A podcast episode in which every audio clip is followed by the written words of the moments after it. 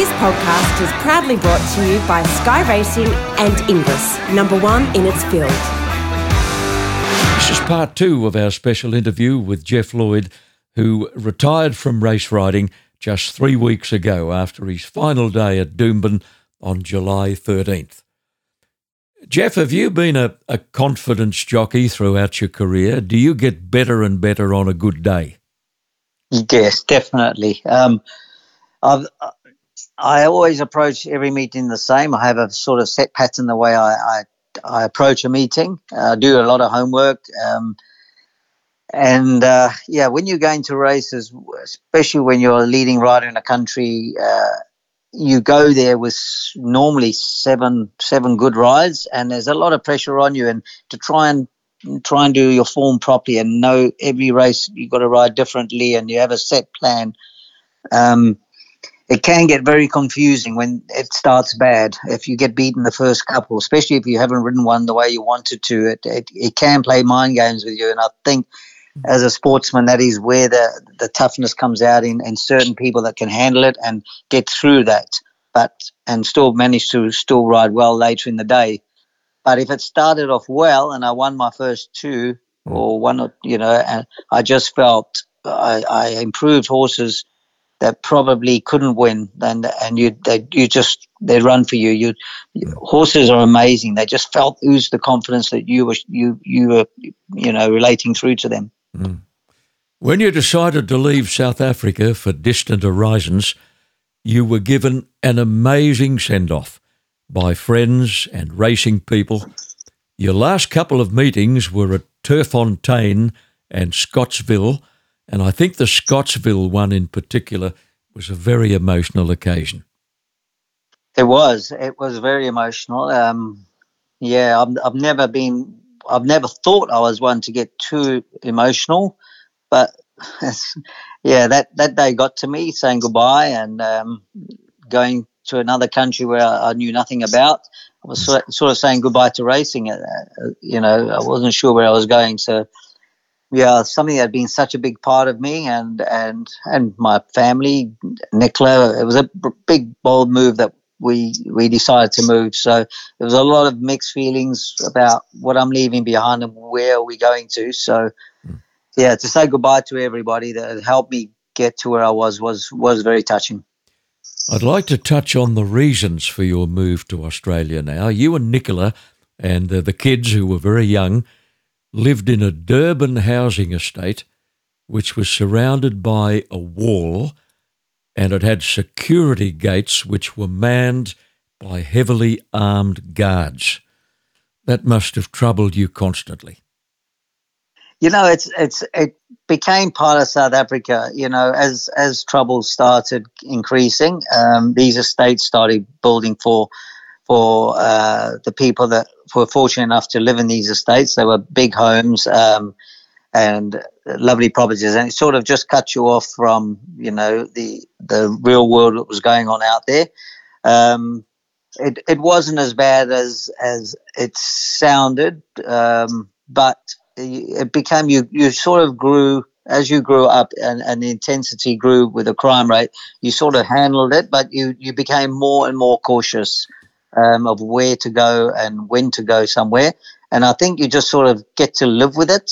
Um, it's more of a reality check when we go back now that, you know, that's the way you live and you accept it. And, you know, that we were just fortunate that we could afford a, a good home in an estate and it did make things a lot easier.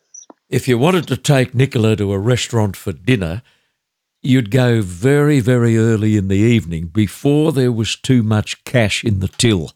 Mm-hmm. It wasn't uncommon, was it, for restaurants to be held up later in the night?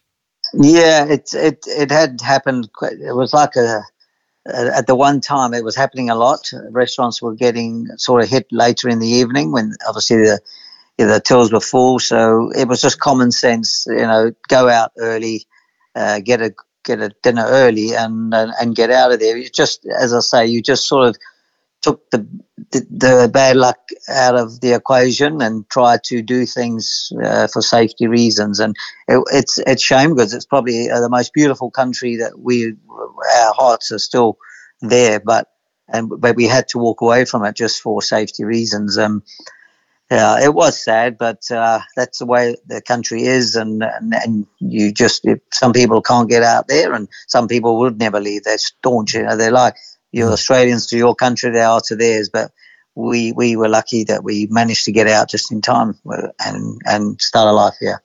Your brother-in-law, Glyn Schofield, decided to join you on this uh, very exciting mission.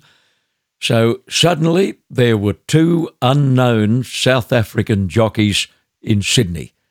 You couldn't have picked a tougher place. Yeah, we um, as I say, we, we were both unsure we, we were what what laid ahead. Um, we came here knowing nothing. I was fortunate enough that I had David Payne here and, and knocked on his door for some assistance and, and sort of where to go from here. And he explained how all things work. It was so different to where how South Africa worked. So I spent a lot of time picking his brain. Um, and uh, yeah, it was a it was a eye opener. It was completely different to what we'd been used to, and uh, it took a, a lot of adjusting. Mm. Well, you, David Payne, supplied your very first winner in Australia. It was a mare called Vecchia Roma. The race was at Rose Hill on the 8th of December 2007, and you just got there. Yeah, yep. I'd, only been riding work probably about a, a week for David, and uh, this filly came along, and I'd worked her, and and he said, "Oh, she's in next week. Uh, she's a nice filly," and uh, I remember walking on the course and it was it was mind blowing. Like just walking on this track, it was just didn't know where to go, didn't know where the jockey room was, not knowing what to expect, and not we're not used to riding um, without uh, cut off rails. We we always had cut off rails six seven meters, so there was always runs for you. So mm. it it was you know coming to ride here on. I hadn't had a lot of experience riding on these type of tracks, and wasn't too sure how it all would unfold. But I suppose when you've travelled and ridden a lot around the world, things come to you easy and, and, and naturally. You sort of make the right choices. And she won a short head, and it was a great way to start. New Year's Day 2008 is an important day in your scrapbook. This is the day you got a real kick start. You rode three winners at Randwick Hurried Choice, Eagle Rock, and Harlem Heat that launched you. Yeah, yeah, I had a three timer then. I think I had a four timer not not soon after uh, at Kensington. Um, yeah, and those, those are the things that sort of catch people's attention. You, it's good, it's good to be consistent and regularly being seen, but yeah, when you hit the three timer or four timer, um, as I say, your confidence in the day gets better. So horses improve. Your style looks better because you're riding with so much confidence, and they they get to see the best of you. Yeah. Sometimes when it's just one winner, it's it's like sometimes a little bit desperate, and and it, they don't see the best of you. But when you're riding that well, yeah, you you just look so much better on a horse too. I'm sure you were aware that everybody was talking about your unorthodox style. It looked very, very different, but it was obvious horses were really running for you. So you just let the results do the talking. Yeah, it's, it's funny because I, I, started doing it back early, uh, probably in the eight, late 80s, early 90s in South Africa. And it was sort of the time I was riding for David Payne. And, and when I started, he said, What is this crap you're doing? And I explained it to him, and he said, "You're not going to do these on my horses. I'll just go find another job." Did he? yeah, he didn't like it at all, and uh, he's still not keen on it now. But I, I stuck by it, and horses were winning, so I didn't lose the job, and, and I stuck yeah. with the, the style. And uh, when I came to Australia, and uh, approached him. He said, "You're not still doing that crap, are you?" And I said, "Sorry to tell you, but it's got worse." yeah. Um, but yeah, it is a style that uh, people have to get used to. But I think once they see how effective it is, that um, you know they that they, as long as you're winning and they can see you're getting everything out of a horse, um, they'll go they'll go with it. Yeah, uh, Jeff, it was amazing to watch you back then uh, and right through to the end of your career. But horses had run to you as they were they were going to go straight past, and yeah. two strides later, you've found half a length. It happened time and time again. Yeah, I've always uh, I've always um, been very proud of that thing. That jockeys often say I'm one of the hardest jocks to get past in a race, and I, I think yeah, it, it's obviously it's a build up of everything that gets to that hundred meter mark. You know, like I think if if you've done everything right and you've got horses breathing well and, and the whole race has unfolded, you know, sometimes you make daring moves and you think you can't sustain it, but yeah, uh, it's it's great that you you get something a little bit more out of a horse. Um, it's a great feeling when you feel yourself that I'm going to get beat, and then you find a little bit more. It's it's very satisfying, and I I later later on in my career I loved leading on horses uh, when I was younger, and I didn't understand pace that well. Mm. I didn't enjoy the comfort of being in front, but later on I loved the challenge of leading judging pace, slowing down, and then finding more when horses come to challenge you. It's it's it's very rewarding. It wasn't long before a wide range of trainers were chasing your services, and you got to ride for the late Jack Denham, a legend in Australian racing, and I'm sure you'd heard a lot about him before your first ride for the stable.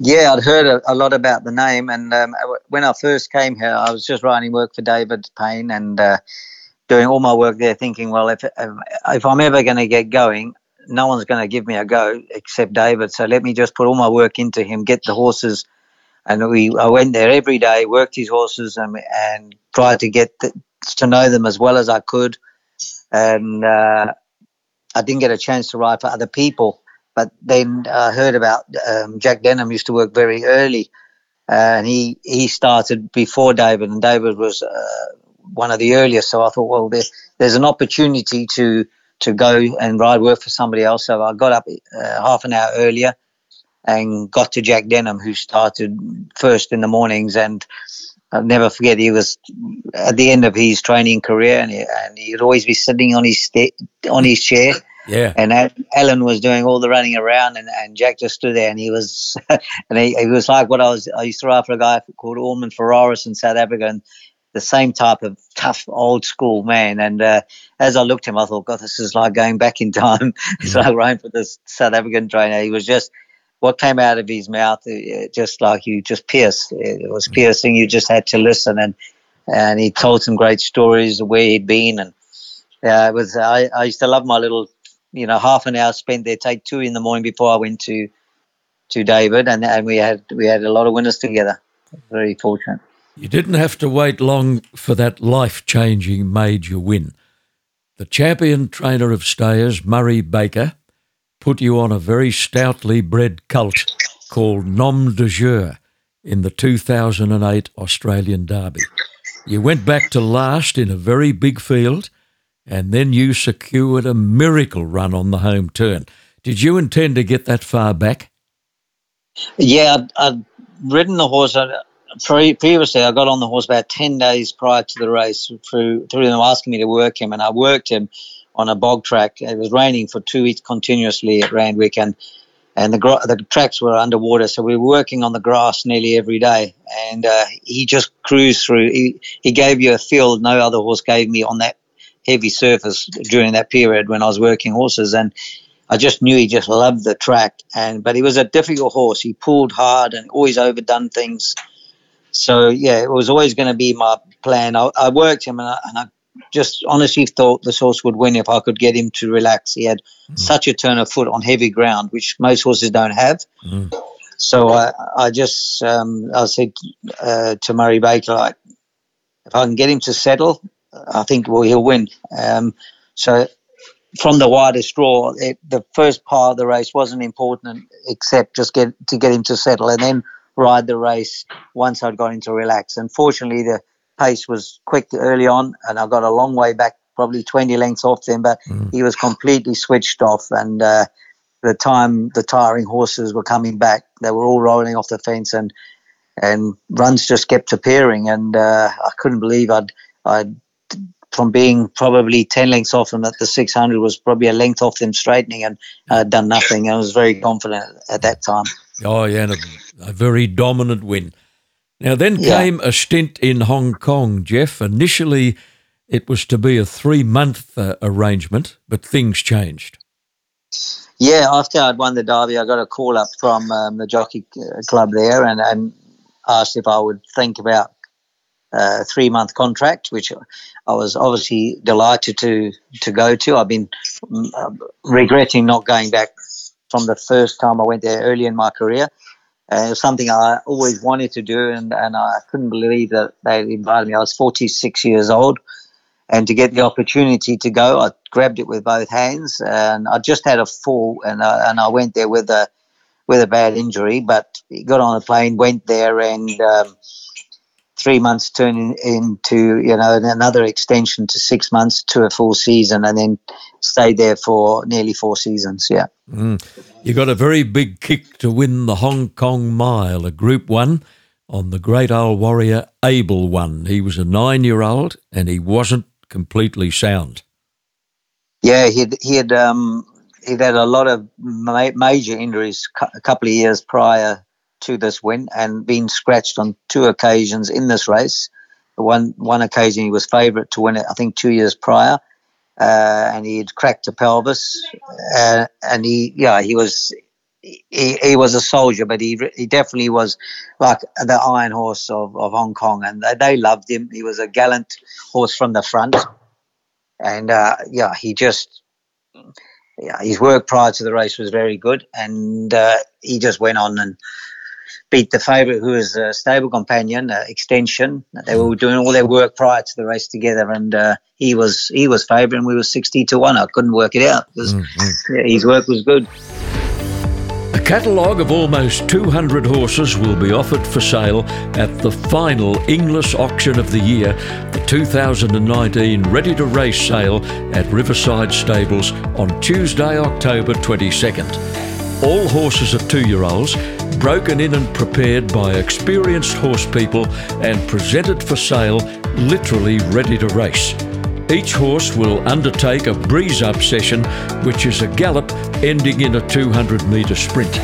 Each breeze up will be recorded, which will enable prospective buyers to get a gauge on a horse's action, size, and potential ability.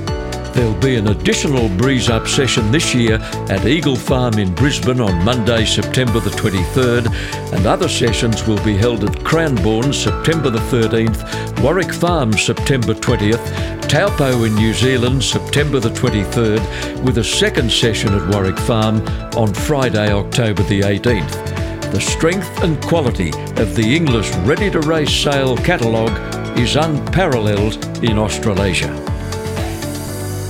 When it was time to settle back in Australia, you and Nicola decided to make your home on the Gold Coast, a decision that you'd made some time before.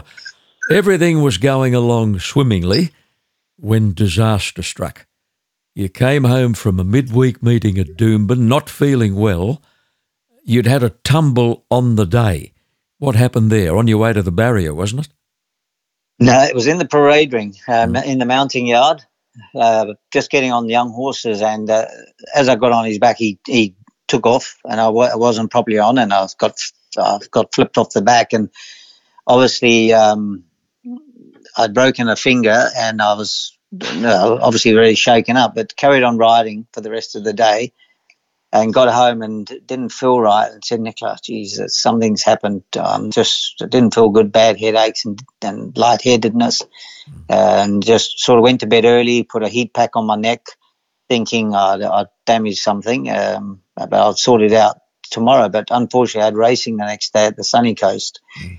and I had to make a decision whether to ride or not the next day. But being the competitiveness I am, I said, look, I'll just take a couple of headache pills. I'll be fine. I'll get through this, and, and I'll I'll see the doctor the next day. I'll prolong it, you know. And how bad can it be?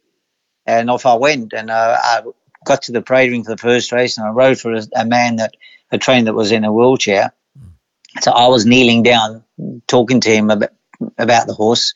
And when the when the steward told us to get up, I stood up to get on the horse and and hit, had a bad spell and had to grab onto a pole that near about nearby because uh, just yeah, got all dizziness and all that. And I thought still oh, I stood up too quick.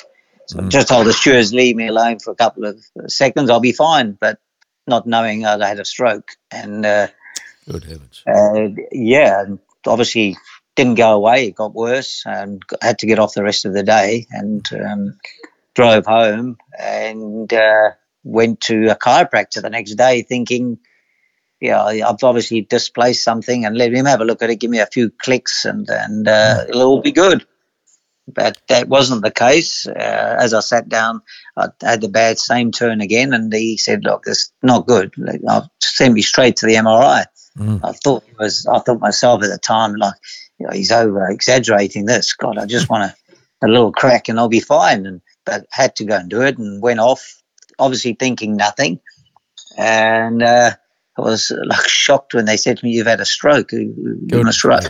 Took me straight off to uh, intensive care and um, started giving me injections to thin my blood out. It was a, like the next few days was very important. They, they said, "Look, you've got away with it, but if you have another one, it's gonna it's gonna be life threatening." And so the next few our next few days was worrying, and luckily, um, besides dizzinesses and bad headaches, and uh, uh, it didn't get any worse. It um, it was just something I had to live with. Mm-hmm. And you lived with it for 14 months before you rode again. And there was one positive to come out of that long break. You were able to fully recover from back pain, which had plagued you for 10 years. Yeah, I, I probably from from uh, early on in my career work, and I always thought it was probably Mauritius years. Um, horses were very keen in the mornings, and really pulled your arms out and, and I started battling in my back with my lower back because of this. I used to get off a horse and go put ice on it and then give me 10 minutes with ice and then go back. And that's how I got through the morning. Um, so from those days, I battled with my lower back and continued live, living on Voltarens after race meetings, which is not healthy for you, but mm. that was the only way I was getting through it. And uh, you suffered a lot later in my career. So yeah, that was the only positive that came out of it. That uh, gave my back a rest and got some help that I needed with chiropractors and and um, other other doctors, and, and they, they came good, and luckily haven't had a problem since. There's little doubt your longevity is largely attributable to the fact that you're a natural lightweight. You've never been a prisoner of the sweatbox you, you eat very much like a human being. I do, but we eat very healthy. I, must say, Nicola, like she's always um, she looks at my rides, and, and and then if there's a light ride coming up, she sort of knows they might have steak, but she'll organise me fish or chicken. Uh, I, it got easier when I got married to look after my weight. it was hard living on my own because obviously you don't cook the way your wife cooks, and it was difficult in those days. But once I got married, I, I, found that my weight was easier to control because of, you know, being prepared properly, the foods and, and all that. So, yeah, luckily I was a natural light, lightweight, but uh, it was still important to eat correctly. And I think that got better and better throughout my career. I started understanding my weight better and understanding nutrition and diets and, and did it cor- correctly. The old days we were allowed to take Lasix and we, we all ran around with sweat clothes on and and mm. and bloody taking wee pills and laxatives to lose weight, and it just shortens your career. So luckily, as you get older, you understand how bad it is, and mm. your eating habits improve. And as I say, once I got married, uh, I, I reckon it was probably my my best time with my weight. Uh, was probably my last twenty years. Elder son Jaden is totally focused on being a jockey. You started him off riding track work for Toby Edmonds, and then you packed him off to the famous South African Jockeys Academy, where you started all those years ago. Yeah, um, he, uh, he he started doing uh, some work with me here. He, he only decided late uh, in his in life for a young boy, not like me, wanting to be a jockey my whole life. I I had two sons, and the one was keen right from the beginning. Zach was like just wanting to be a jockey from the time I can remember. Mm. Jaden didn't. He was more interested in animals, loved animals, and was always interested in training. He, he thought something like that. Mm. Um, and then all of a sudden, he said to me one day, "No, I, I want to be a jockey." And I thought, oh, "Okay." And we put him on, and he was nothing came easy to him. He had to work hard. He um, nothing. He wasn't a natural. He was natural with animals. You could see horses loved him, and he had a great understanding with with with the horse.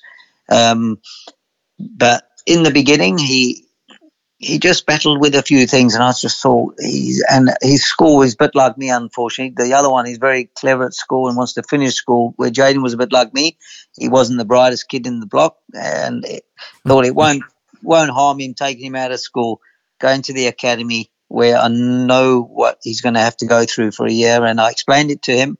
And to his credit, he never hesitated. I think he was only too happy to get out of school. He'd do anything.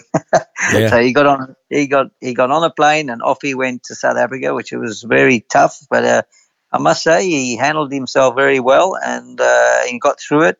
Um, due to a fall and a broken wrist, he, he, we brought him back shorter than what we wanted him to stay. But I think he benefited from it and. Uh, and I think it's it's it's something he'll always look back on and, and like I have and thought, yeah, it was it was a lot of good out of it. Mm-hmm. Well, he's apprenticed to Hayes, Hayes, and Dabernig. He's riding frequently now at the trials, and uh, his debut as a jockey isn't too far off. Yeah, it's pretty close now. It's been a long time. I think he's had a great preparation in in um, in where he is. Um, he's worked hard, never complained once. He's um, even now when I, I think he's like ready to get going, and I, th- I, feel he thinks he's ready to get going. He, he's not complaining. He's just working hard. Uh, the time will come whenever we sort of say, "When's it going to happen?" He says, "Relax, Dad. You know, whether it's this week or next week." Uh, he's got a beautiful attitude to it all. Um, but I can see he's, he's itching and he and he wants to he wants to get going now and yeah, I, can't wait as well to see um, you know how he goes, and I just think he's he's improved from where he came from in the beginning and how hard it was for him. To, the way it all started, he's he's made tremendous improvement, and uh, yeah, I think everybody that like David Hayes and Tom say he works hard, and that's the main thing. I said, as long as you work hard, I don't care the results; they will come as long as you work hard.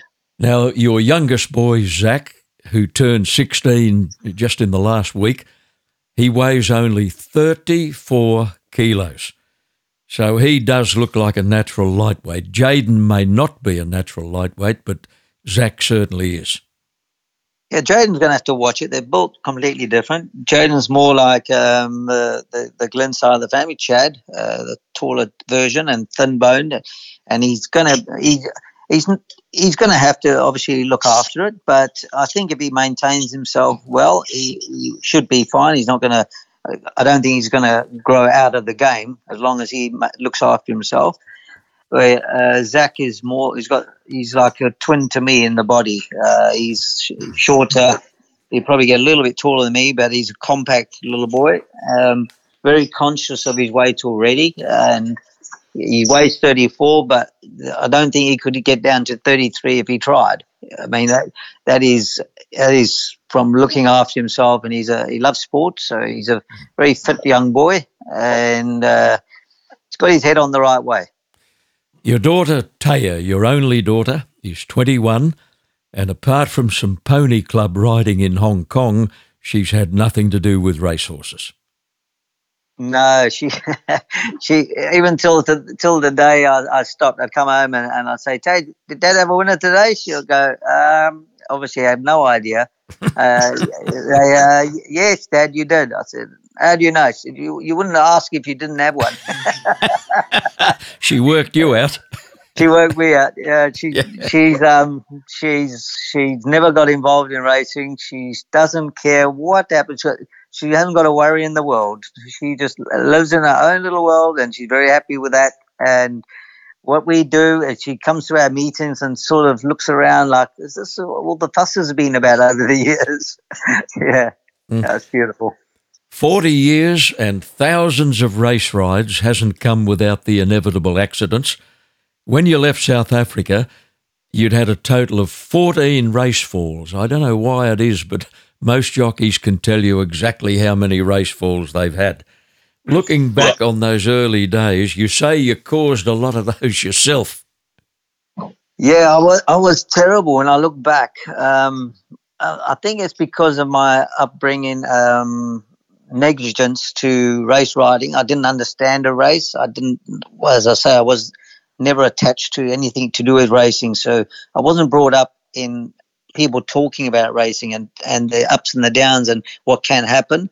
So to me, when I was in a race, it was all about, you know, just going anywhere. It didn't matter. I've just had to get closer to winning. So mm. I, I, I, would take unnecessary gaps and, and do bad, stupid decisions uh, early in my career. And uh, I remember a few jockeys. Basil Marcus was the poor bugger that always seemed to be behind me when I fell, and I brought him down three times. and he said to me once, "You're a nightmare to follow in a race." Like I was leading rider at the time, but I still kept falling, mm. and poor Basil kept coming down with me, and he nearly cost him his life once. He he was had screws in his bolts yeah. in his brain, and oh, so yeah, I was a nightmare to follow. But I just I had no fear, and I I didn't care about the consequences. I it was all about winning. And when I look back now, I probably could have had a lot more winners because I was out the saddle for so many. Yeah. So uh, the one year I rode for six weeks, I, I, was out. I had three falls. As I come back, I'd fall again, and mm. it was terrible. But um, yeah, slow learner. You rode up until the eve of your 58th birthday, so you're obviously in pretty good shape, Jeff. Do you have to cope with legacies of race falls, or you, are getting around pretty well? No, I'm getting around well. I, I, I, am, and probably as I say, from the 40 months off, give my body a real good rest. Um, I've, I've, still got like a, an ankle that blows up because when I broke it, it, I was supposed to be off for two months, and I and it was a stupid story. But I was watching a, a movie, and it was about an athlete, true story, and she went back, she threw away the crutches, and and, and started training again. And, and I thought, stuff that, she can do it, I can. So I threw away my crutches because of the movie and took the bloody cast off my foot and uh, and went back to work three weeks after the fall. So I battle with that ankle now whenever it's cold in winter. It's better. That's yeah. my own fault. But besides that, I've been good. There's one more tribute I'd like to pay you, Jeff Lloyd. You've been a wonderful friend to the media. Wherever your career has taken you, all over the world, you've been accessible, you've been very informative, you've been very helpful, just as you have on this podcast. And I know I speak for all journalists and commentators to whom you've been so generous with your time. Thank you so much. Uh, thank you, John. It's been a pleasure. Great, great to have a chat. The word congratulations uh, doesn't seem adequate in acknowledging your incredible career. To the racing industry in several countries, you've been an ornament. And to the noble art of race riding, you've been what Michelangelo was to sculpture. Happy, healthy retirement, Jeff. Oh, thanks so much, John. Very touching. Thank you. And this podcast was produced by Supernova Sound. The stallion representation at the Inglis Ready to Race sale on October the 22nd is a who's who of the breeding industry. Better than ready, Nicconi, Brazen Beau, Not a Single Doubt, Deep Field, Rubick, Done Deal, and Shooting to Win. And we've just scratched the surface. Add to that Hinchinbrook, So You Think, Holy Roman Emperor, Spirit of Boom, I Am Invincible, Starcraft, Medaglia D'Oro, Tavistock, More Than Ready, Written Tycoon, No Nay Never, and Zoustar. Inglis again team up with Racing New South Wales by presenting the sale three days after the Everest. The timing will ensure the attention of world buyers who'll be focused on Sydney at Everest time. October 22nd is the date for the Inglis Ready to Race sale at Riverside.